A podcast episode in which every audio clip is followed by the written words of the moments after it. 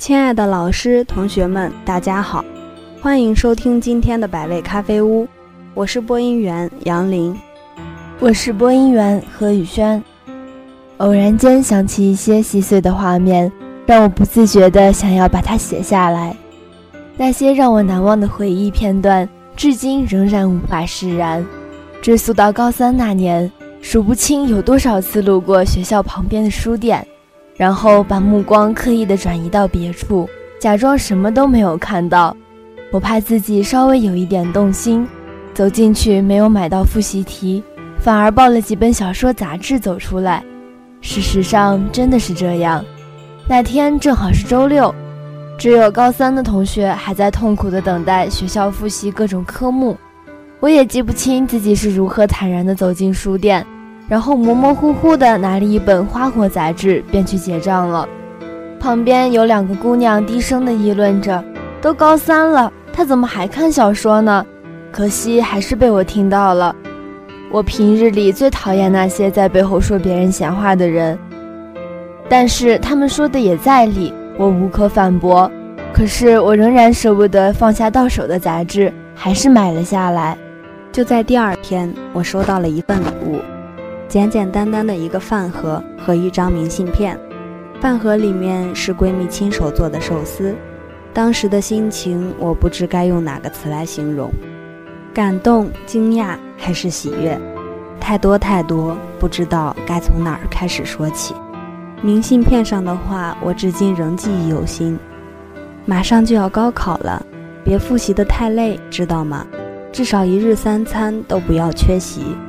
记得你经常为了睡懒觉，然后不吃早饭，这个习惯改了没？我猜你一定没有。饭盒第一层我放了糕点，第二层放了寿司，亲手做的呢。因为第一次做寿司，样子可能会丑了点，你会介意吗？我尝过了，真的很好吃。最后预祝你考上好的大学，我相信你的，要加油。其实我想对你说，寿司真的很好吃，虽然被舍友抢了一大半，明信片呢也被我收在了秘密盒子里，就是想着将来的某一天翻到它的时候能够想起你。现在我已经在读大学，身边有了新的朋友，而比我小一岁的你还在奋战高三，你的学习真的很优秀，普通大学已经不是你的目标。你心目中的二幺幺九八五仿佛也不再遥远。作为从小玩到大的闺蜜，真心的为你感到庆幸。上次见面还是大年初一，你难得的回了老家，我们两家是对门。我假装抱怨你回来之前没有打声招呼，你笑脸盈盈，伸出双臂紧紧的抱住了我。你仍然和以前一样爱笑、机灵、乐观。偶尔还会耍点小聪明，重逢总是会让人牵动泪腺。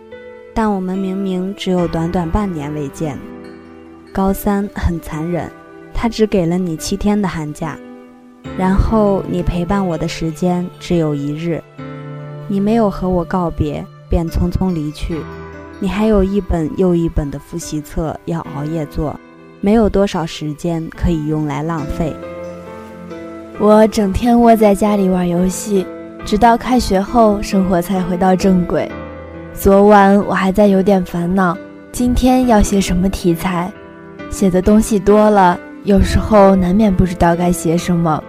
后来啊，我不经意间想起了你，关于你我之间的回忆太多太多了。我无意中犯了错，你总是及时的出来替我解围，有时候还会偷偷溜出去。摘一大袋子红枣回来吃，这些小小的细节仍然存在于我的脑海深处，细细的珍藏。最难忘的莫过于每年的夏季，等到了傍晚才出门，有时候绕着街道一圈又一圈的走，有时候就是那样漫无目的，走到哪儿算哪儿。或许对于大多数人来说，这种举动毫无意义。就算是散步，也该有一番唯美的建筑或者自然景观，比如宽阔的田野，脚下是一望无际的草地和野花。但是啊，晚上野花是不会开的。我们散步的乐趣你也不会懂，毕竟女孩子之间总会有聊不完的话题，一个接着一个。有时候我会想，这样深厚的友谊是如何建立的？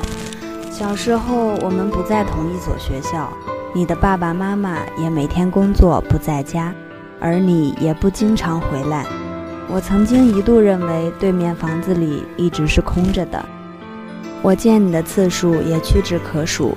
我读中学的时候，终于和你在同一个地方上学，虽然不是同一所学校，但是距离很近。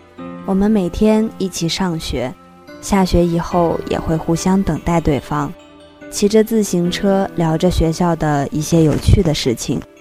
这些破碎的回忆片段，仿佛发生在昨日。我开始酝酿下一次见到你的场景，或许几个月。或许几年，毕竟你即将飞向梦想中的大学。每次想到以后不能经常和你见面，胸口就发闷的厉害。现实总会把要好的两个人生生分离，但我们也束手无策。生活总是这样，会有形形色色的人在你生命中出现，却慢慢的消失在你的视野。这个消失有可能就是永远。我可能把自己弄得太伤感，但是太过于珍惜，总会控制不住自己的思维。